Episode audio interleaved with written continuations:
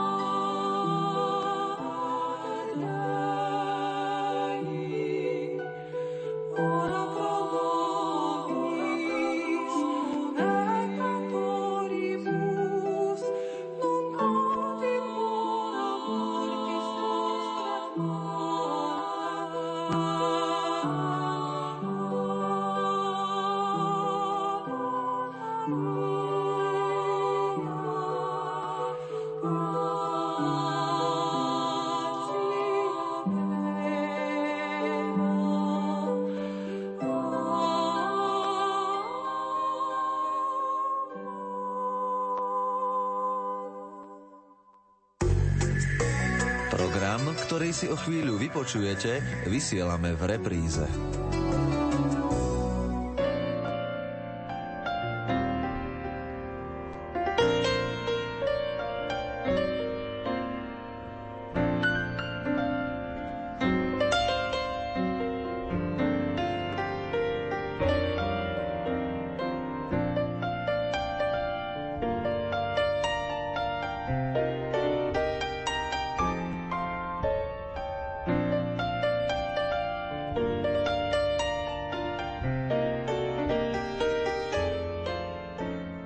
Oblasť obraznej reči poézie a oblasť obraznej reči Biblie sa iste zaujímavo prelínajú a ponúkajú mnoho možností na teologické, filozofické aj literárne bádania a diskusie. Základná, najjednoduchšia definícia modlitby, s ktorou sa často stretávame, znie: modlitba je rozhovor s Bohom. O tom, či môže byť modlitba aj poéziou alebo poézia modlitbou, o konkrétnych podobách modlitby v súčasnej slovenskej poézii sa budeme dnes rozprávať s literárnou vedkyňou Janou Juhásovou z Filozofickej fakulty Katolíckej univerzity v Ružomberku. Vítam vás pri počúvaní literárnej kaviarne dnes na tému Modlitba v súčasnej slovenskej poézii.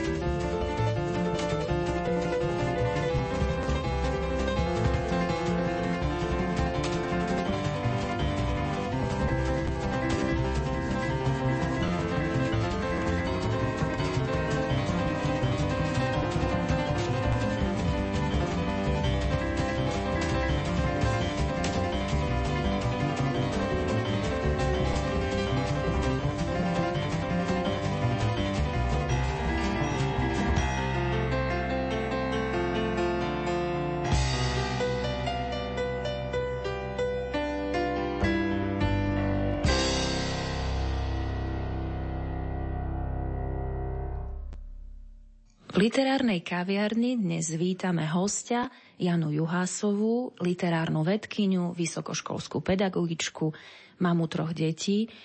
Určite by sme ti mohli priradiť k menu viacero prívlastkov, ale skrátka poviem len Janka, vítaj vo vysielaní Rádia Lumen. Ďakujem, Silvia, vážim si opätovné pozvanie. Naša dnešná téma, modlitba v súčasnej slovenskej poézii, má akoby odkazuje hneď na prvú a myslím zložitú otázku. Počula som výrok, neviem, kto je jeho autorom. Poézia môže byť modlitbou, ale modlitba je vždy poéziou. Čo si o týchto vetách myslíš ty? Človek, ktorý sa orientuje v literárnej vede a zároveň sama si aj človekom veriacím a osobná modlitba je ti blízka. Odpovedať na túto tvoju otázku je asi trochu zložitejšie, ako sa zdá. Martin Heidegger napríklad považoval jazyk poézie za nástroj, ktorý nás autentickejšie ako ktorýkoľvek iný jazyk približuje k bytiu, pretože nám ho odkrýva. Cez túto optiku, keďže aj modlitba je ponímaná ako výraz bezprostredného vzťahu k Bohu, životu a vôbec bytiu, môže byť modlitba poéziou. Ak však poéziu vnímame ako text, na ktorý sú kladené určité estetické nároky, táto tautológia už nemusí jednoznačne platiť. Text modlitby môže byť síce úprimný, ale esteticky nemusí byť zvládnutý. Svojho času na to upozorňoval už básnik Rudolf Dylong a opätovne už v našom čase, napríklad vo svojej štúdii o spiritualite básnického textu, aj básnik a literárny vedec Marian Milčák. Možno bude stať za to čas tohto textu si ocitovať. Milčák hovorí: spiritualitu by mal autor i jeho čitateľ vnímať ako prirodzenú súčasť umeleckých ambícií textu, nie ako dominantný cieľ. Zložitý a nelineárny proces tvarovania a diferenciácie, ktorý predznamenáva každú umelecky hodnotnú výpoveď, nie je možné nahradiť pátosom, čírou exaltovanosťou či len oduševneným vierovyznaním. Hoci platí, že báseň môže byť zároveň i modlitbou, neznamená to ešte, že každá modlitba sa automaticky stáva básňou. Mnohým poslucháčom, keď počujú spojenie báseň a modlitba, asi zíde na um dielo Milana Rúfusa Modlitbičky. Áno, Milan Rúfus je takým našim nepísaným národným básnikom a laickou verejnosťou asi aj najčítanejším. Kniha Modlitbičky často uvádza už najmenšie deti, nielen do sveta modlitby, ale aj v poézie. Tieto básne majú krásny metaforický jazyk, pracujú s konkrétnou obraznosťou, nápaditým rytmom, o hodnotách sa vypovedá síce priamo, ale nie mentorsky. Treba si však uvedomiť, že kniha je primárne určená detskému, nie dospelému čitateľovi. A hoci Biblia hovorí buďte ako deti, dospelý kresťan, ktorý sa vážnejšie zaujíma o umenie, by pri texte modlitbičiek nemal zostať, hlavne nie, ako pri poslednej štácii. Umenie určené dospelému čitateľovi pracuje s náročnejším kodovaním významu, texty sú tvarované cez zložitejšie stratégie, ale to by nemalo byť tiež prekážkou čítania. Námaha, ktorú v procese čítania vynaložíme, najmä ak sa komunikácia s textom podarí, určite potom stojí za to. Nájdeme v súčasnej slovenskej poézii autora, v ktorého veršoch sa objavujú modlitby, ktorý píše modlitby ako básne? Určite áno. Z literárnej histórie dokonca poznáme aj ucelené zbierky básnických modlitieb. Môžeme spomenúť napríklad barokového autora Jána Silvána a jeho písne Nové na sedm žalmu kajúcich a iné žalmy, Hviezdoslavové žalmy a hymny, či Lukášové hymny k sláve Hosudarovej. Napríklad básnik Paľo Oliva nazval svoj záverečný oddiel svojej jedinej zbierky Oblaky, ktorá vyšla v roku devätnásť tridsaťdeväť, modlitby. Aj Milan Rúfus, ktorého sme tu spomínali, má nielen svoje modlitbičky, ale aj jednu knihu pre dospelých, ktorej sa objavuje tiež v názve modlitbový žáner. Tá kniha sa volá Žalmy o nevinnej. Súčasní básnici už nemajú takú výraznú tendenciu tvoriť žánrovo čisté zbierky, to však neznamená, že modlitbové texty, ak básnickú modlitbu definujeme cez princíp dialógu, ktorého partnermi komunikácie sú človek a Boh, transcendencia, prípadne postava anjela či svetca, v súčasnej tvorbe nenájdeme. Naopak, často natrafíme na ňu aj u autorov, u ktorých by sme ju možno nečakali. V medzivojnovej lyrike je napríklad známa báseň Modlitba na ulici od komunistického básnika Laca Novomeského a s modlitbou pracujú aj takí rebeli ako Jozef Urban, Ivan Kolenič, ale aj básnici tzv. Text Generation, napríklad Katarína Kucbelová. Začnime našu sondu od politického prevratu v roku devätnásťstoosemdesiatdeväť. Spoločenské zmeny na Slovensku v osemdesiatych a deväťdesiatych rokoch zasiahli aj do tvorby literárnych autorov. Odrazil sa napríklad pád socialistického režimu v ich tvorbe, ktorá už mohla slobodne hovoriť aj náboženským jazykom. Autori sa nemuseli báť, že budú recenzovaní pre svoje náboženské presvedčenie, ktoré by v textoch prejavili. Myslím teraz zvlášť na básnikov. Rok devätnásťstoosemdesiatdeväť je dobrým medzníkom. Vieme z histórie, že náboženský prejav bol v bývalom režime nežiaduci a to platilo aj na umenie. Viacerí básnici, u ktorých sme duchovný rozmer tušili, napríklad vo výraznom etickom geste, začiatkom deväťdesiatych rokov priznali aj svoje náboženské privatissimum. Môžem spomenúť Milana Rúfusa, Viliama Turčányho či Jána Buzášiho. Modlitba ako gesto bytostnej, úprimnej výpovede sa však vo zvýšenej miere, možno to mal byť aj prejav slobody, začalo objavovať tiež u napríklad vtedy veľmi populárnych nonkonformných individualistov, čiže básnikov, ktorí využívali v tvorbe pozbytnické impulzy. Našla som u nich rôzne variácie, najmä na modlitbu Otčenáš, Pater Noster, ktoré na jednej strane demonštrovali na dané obdobie prirodzenú vzbúru voči autoritám, či už politickým, spoločenským, ale aj náboženským. Na druhej strane však v každom tomto texte možno nájsť aj pozitívne jadro. Príklon básnikov k takým hodnotám, ako je ľudské teplo, partnerská láska, potreba pravdy či svetového mieru. Tieto texty sú aj dobrou sociologickou sondou, ktorá veľa prezrádza o človeku súčasníkovi. Hovorím o takých autoroch ako Viliam Klimáček, Vlado Puchala, Pavol Janík, či už spomínaný Jozef Urban a Ivan Kolenič. A ako vyzerá súčasná básnická modlitba? Janka, ty si vybrala troch významných básnikov a my si teraz na ich textoch povieme niečo viac o básnickej modlitbe. Povedz, kto ťa zaujal a podľa akého kľúča si vyberala? Mnohí ľudia si myslia, že s modlitbou sa stretnú iba u básnikov spirituálnej línie. Pred chvíľou som však spomenula básnikov rebelov, tzv. Nonkonformných individualistov. Z môjho čítania môžem potvrdiť, že žáner modlitby je v súčasnom umení živý celoplošne, teda aj u básnikov súkromia a autorov Text Generation, ak použijem členenie literárneho vedca Jaroslava Šranka.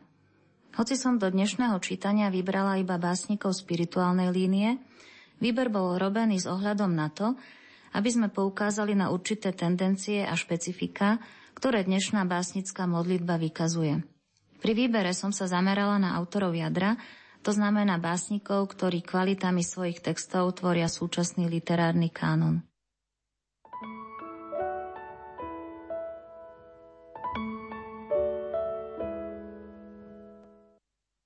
Ty si si ako vzorku vybrala troch spirituálnych básnikov. Môžeme začať Marianom Milčákom. Už si ho spomínala ako literárneho vedca, ktorý hovoril o potrebe takej spirituálnej výpovede, ktorá kladie naliehavé otázky, nie je jednoznačné a rýchlo objaviteľné riešenia. Marian Milčák je autorom už ôsmich básnických zbierok a dvoch kníh literárno-vedných esejí, ktoré môžu byť užitočné aj pri zoznamovaní sa so stratégiami súčasného básnického umenia. Jednu som už spomínala. Prvá kniha sa volá O nezrozumiteľnosti básnického textu, druhá Mýtus a báseň alebo sedem úvah o poézii. Pre dnešné čítanie som vybrala tri krátke texty z jeho poslednej básnickej zbierky Hra s hadmi, ktorá vyšla v minulom roku. Prečítaš nám ich, prosím? Samozrejme, tak prvá báseň od Mariana Milčáka.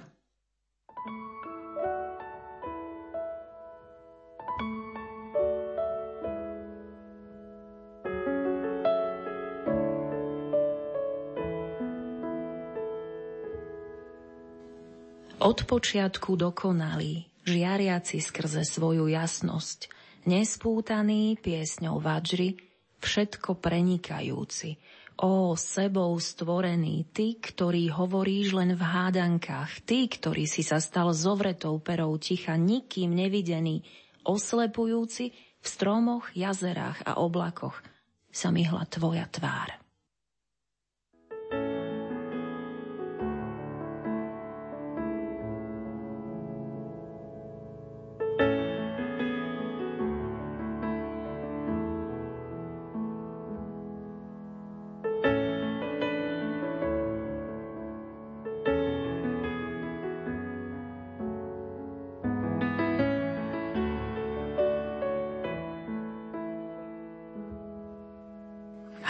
Sa prihovára.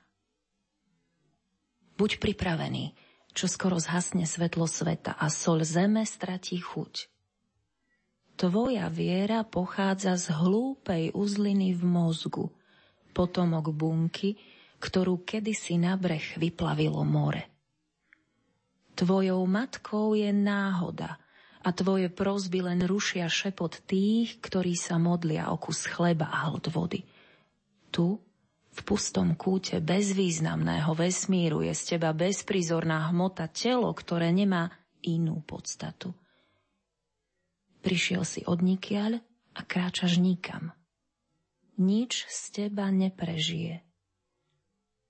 Miliardy rokov bez akéhokoľvek zmyslu, vravím ti, priprav sa, miluj, nenáviď a trp. Tvoja nádej sa zachveje v deň, keď ťa nechám pripnúť na prístroje a namiesto teba bude dýchať stroj.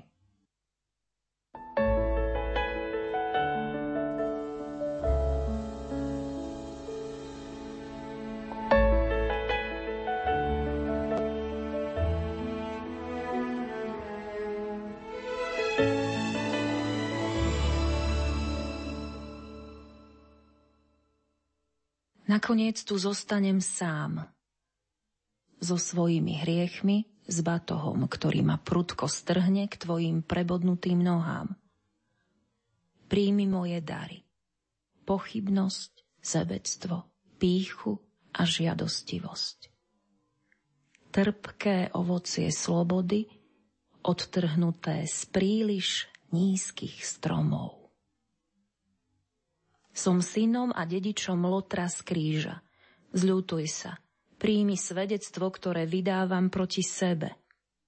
Predivný rabi, vymáš z mojich očí záblesky temného sveta. Daj, aby som nahý a ľahký mohol vstúpiť do tvojho kráľovstva.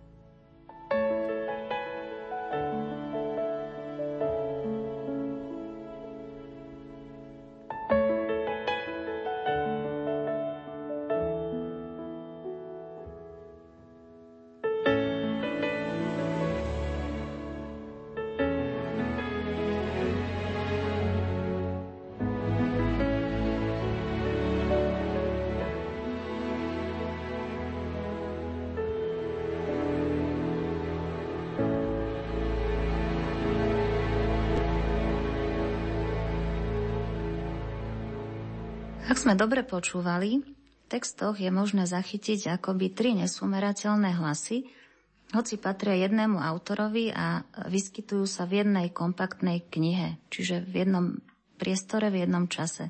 Prvá báseň, možno povedať, že má podobu akejsi oslavnej ódy a básnik nevyužíva prvky východnej spirituality.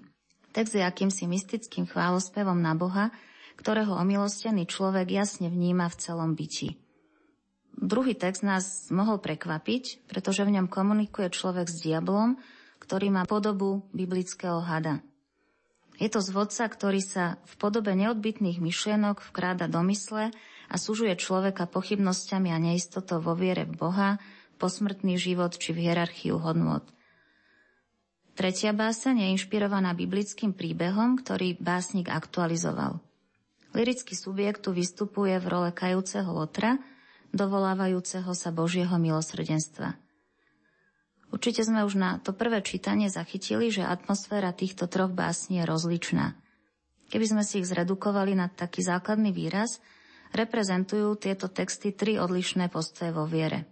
Prvý krajnú istotu, druhý krajnú pochybnosť, pričom tretí text je akoby syntéza oboch. Človek priznáva na jednej strane vnútornú temnotu, ale aj pokoru a túžbu po Bohu. Tento, treba povedať, že ide o náhodne zvolený triptych, vypovedá, a to je dôležité, na ploche širšej, ako je jedna báseň, o chvejivej skúsenosti veriaceho, ale zároveň hľadajúceho človeka. Keby sme vyňali jednu osamotenú báseň, neposkytla by nám o básnikovom lyrickom subjekte pravdivé informácie, ale dostali by sme skreslený obraz podľa toho, s ktorým textom by sme pracovali. Čo je dôležité, Milčák vlastne využíva v tejto svojej zbierke širšie textové pole. V tomto prípade vlastne tie básne boli vybraté z celej zbierky. Niekedy to širšie textové pole je jeden básnický oddiel, niekedy je potrebná komunikácia naprieč viacerými zbierkami. A chcela som tým povedať, že vlastne práca v takomto širšom textovom poli sa stáva stále viac častejšou tendenciou súčasného umenia, na ktorú som vlastne týmto výberom Milčákových básní chcela upozorniť.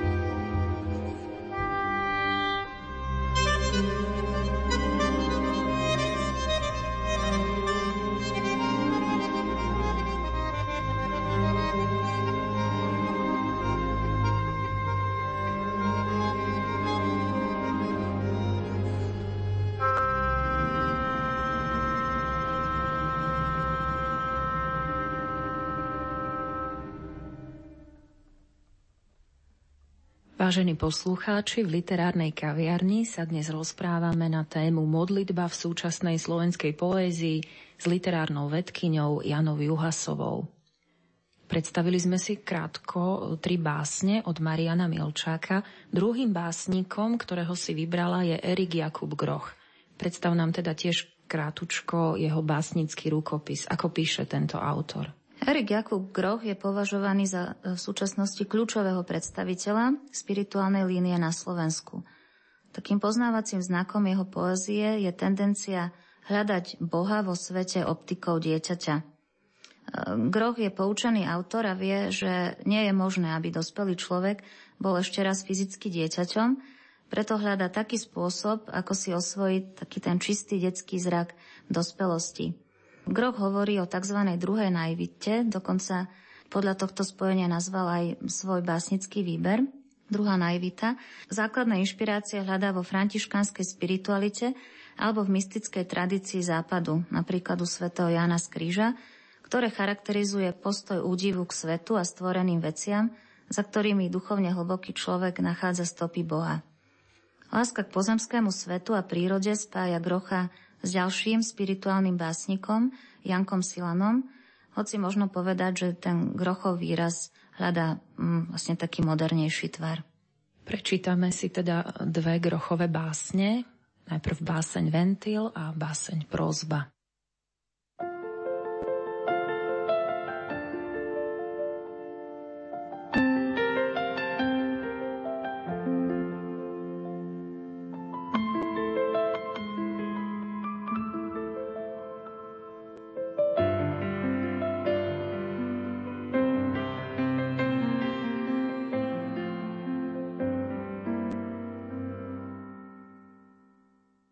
Erik Jakub Groch, Ventil. Nech je požehnané tvoje mosadné brúško, liehový varič, tvoj okrúhly naplnený bachorček. Tým, o čom nič neviem, len to stúpa ako špiritusová vôňa cez malú dierku zásobníka. Nech je požehnaná iskrička, ktorá ťa vznieti, ktorá zovrie vodu v plechovej nádobe, ktorá rozvinie lístky čajovníka, vylúhuje v nich teín, begramotový olej. Nech je požehnaný malý otočný ventil, ktorým možno zastaviť prívod liehu a, dá sa povedať, vrátiť iskričku naspäť. Kde všetci stúpajú po lístí asi desať centimetrov nad lístím.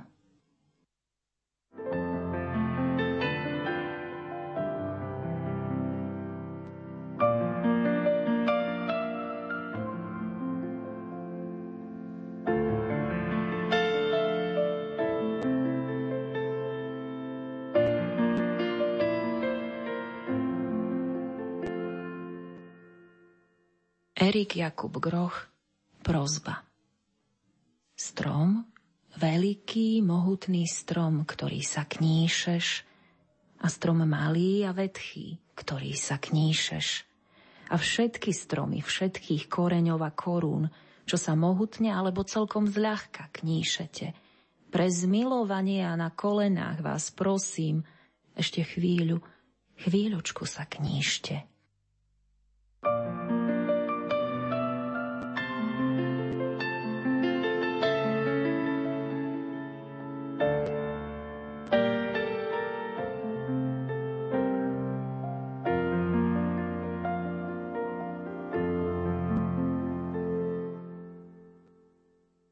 V týchto básniach som ja osobne nepostrehla žiadne formálne znaky modlitby, ako sme si ju vymedzili na začiatku.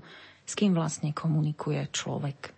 Máš pravdu, Silvia. Ani jedna báseň formálne nevykazuje matricu modlitbového žánru, hoci v prvej sme si mohli všimnúť znaky ódy, keďže sa tu opakuje spojenie nech je požehnaný, nech je požehnaná, a v druhej zase princíp prosby, napríklad v spojení pre zmilovanie a na kolenách vás prosím, čo vlastne odkazuje, aspoň tak voľne, na modlitbové texty.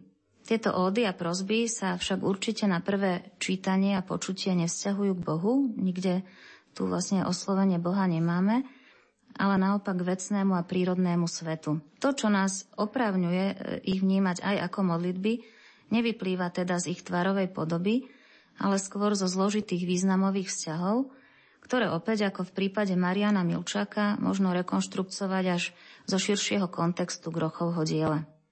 Ak tie texty čítame viackrát, aj teda vlastne s tým širším kontextovým polom Grochovej tvorby, zistíme, že témou ani v jednom prípade nie je vecná alebo prírodná realita, ale v skutočnosti sú to procesy, ktoré sa v nej uskutočňujú. V prvej básni je to funkčnosť liehového variča, ktorá vedie k želanému výsledku, tu k lahodnému čaju. Druhé zase pohyb, ktorý udržiava svet, v tomto prípade stromy, v jeho existencii.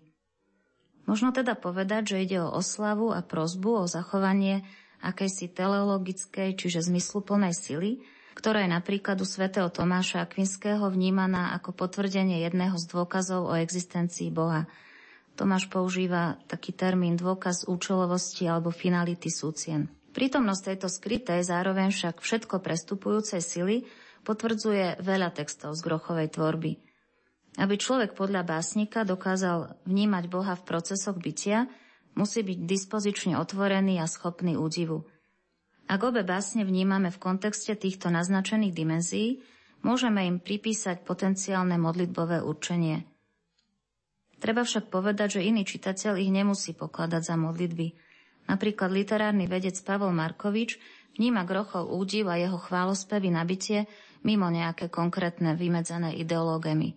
Stretávame sa teda s problematizovanou intenciou textov, keďže básnik vedome pracuje s ich nedourčenosťou, ktorá tak oprávňuje k obom druhom čítania. Čiže my nevieme rozhodnúť, že to jedno je správne na úkor iného.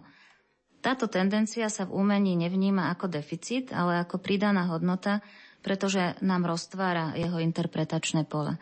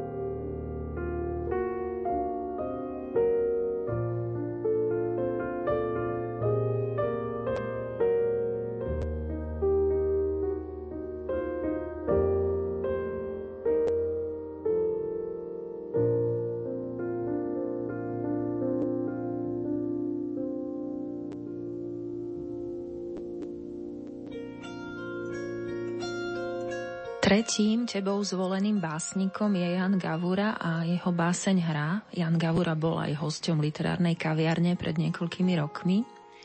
Prečítame jeho báseň. Báseň je zo zbierky BESA, ktorá vyšla v roku dvetisícdvanásť.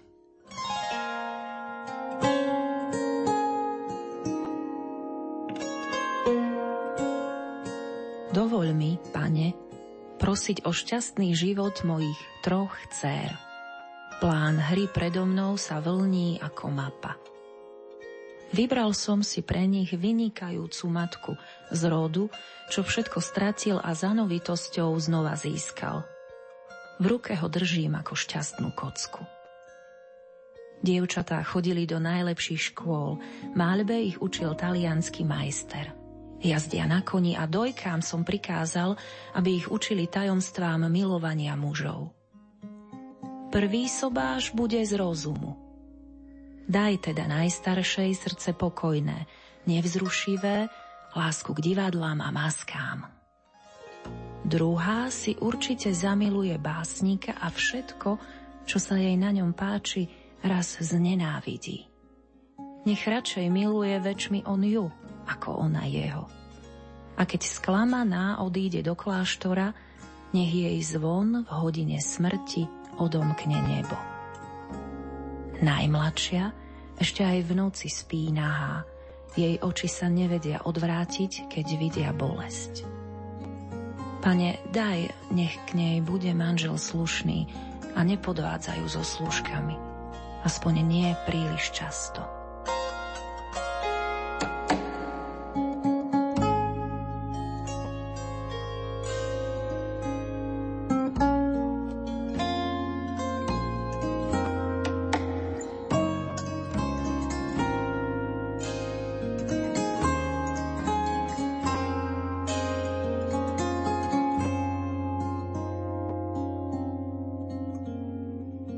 Dovoľ mi, Pane, tak začína báseň Jana Gavuru, ktorú sme si prečítali.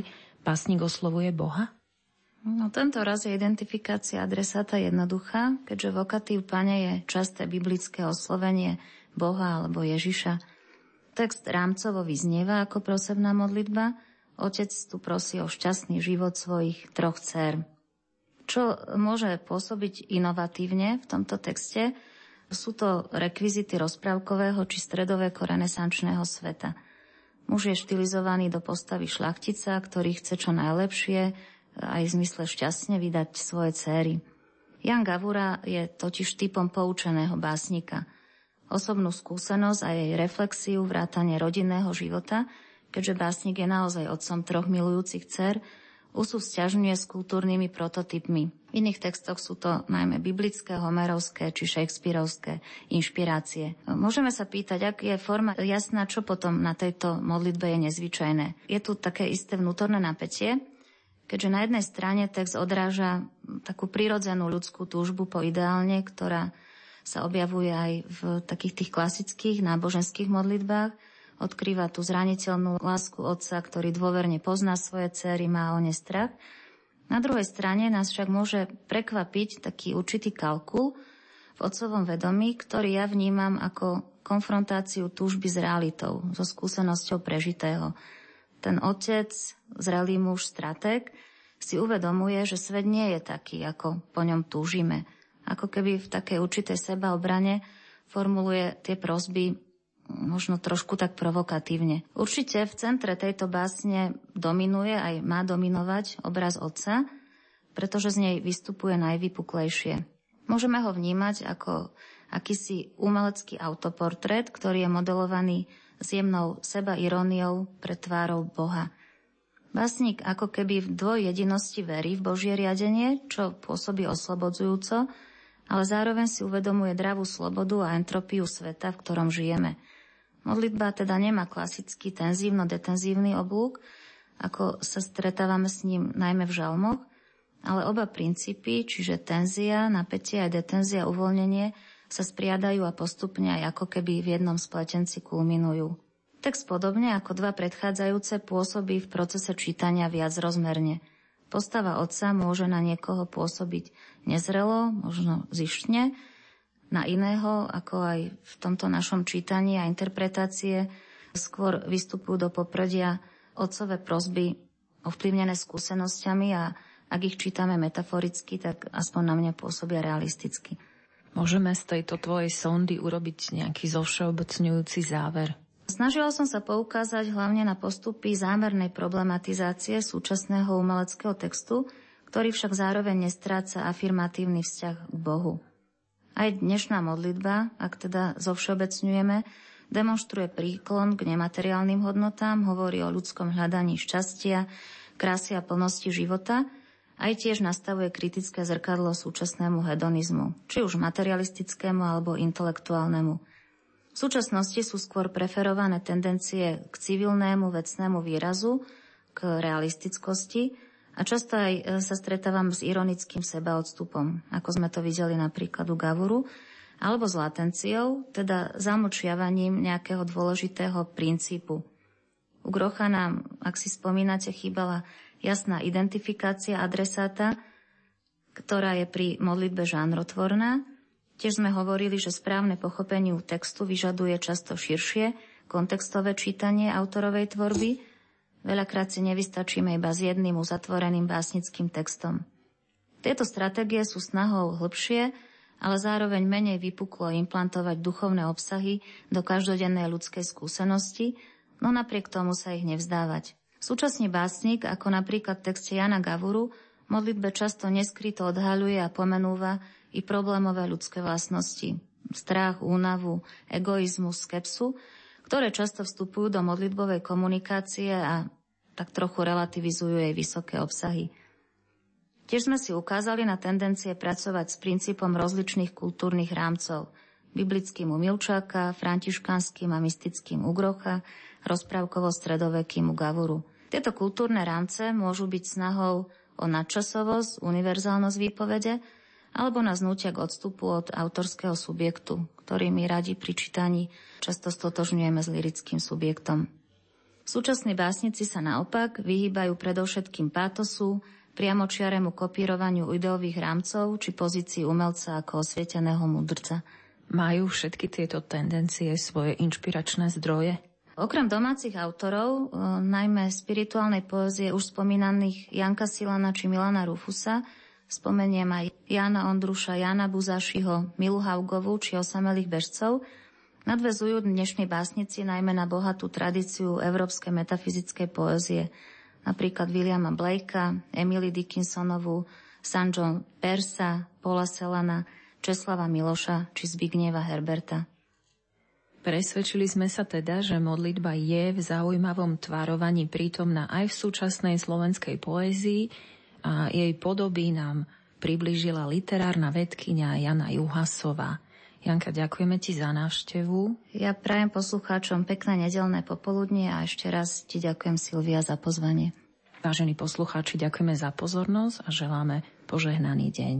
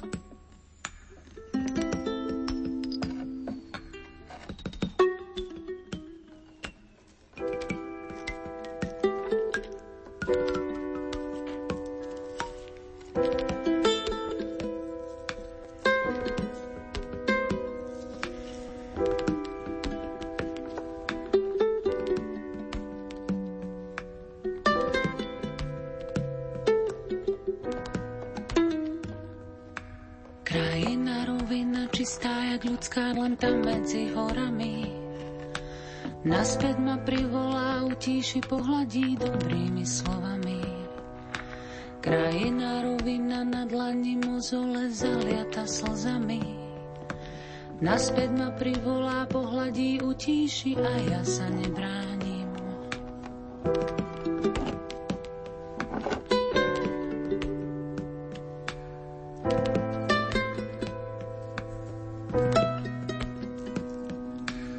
Ospalý letný deň vo vzduchu visí dážď, nevedze belase. Očami dieťaťa stále sa dívam na ňu aj po čase. Voňavá meká zem teplá, jak čerstvý chlieb, myšlienky túlavé.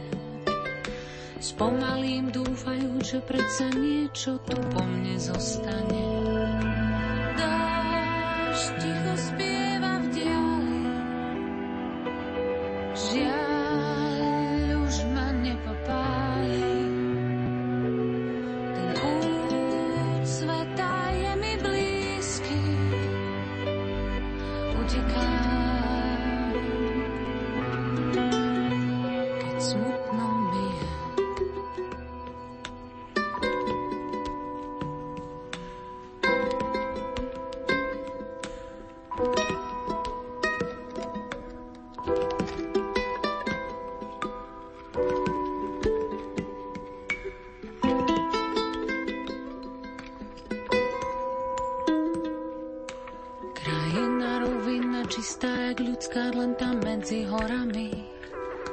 naspäť ma privolá, utíši, pohladí dobrými slovami. Krajina, rovina na dlani, mozole zaliata slzami. Naspäť ma privolá, utíši, pohladí a ja sa nebránim. Dážď ticho spieva v diali, žiaľ už ma nepopáli. Ten kúr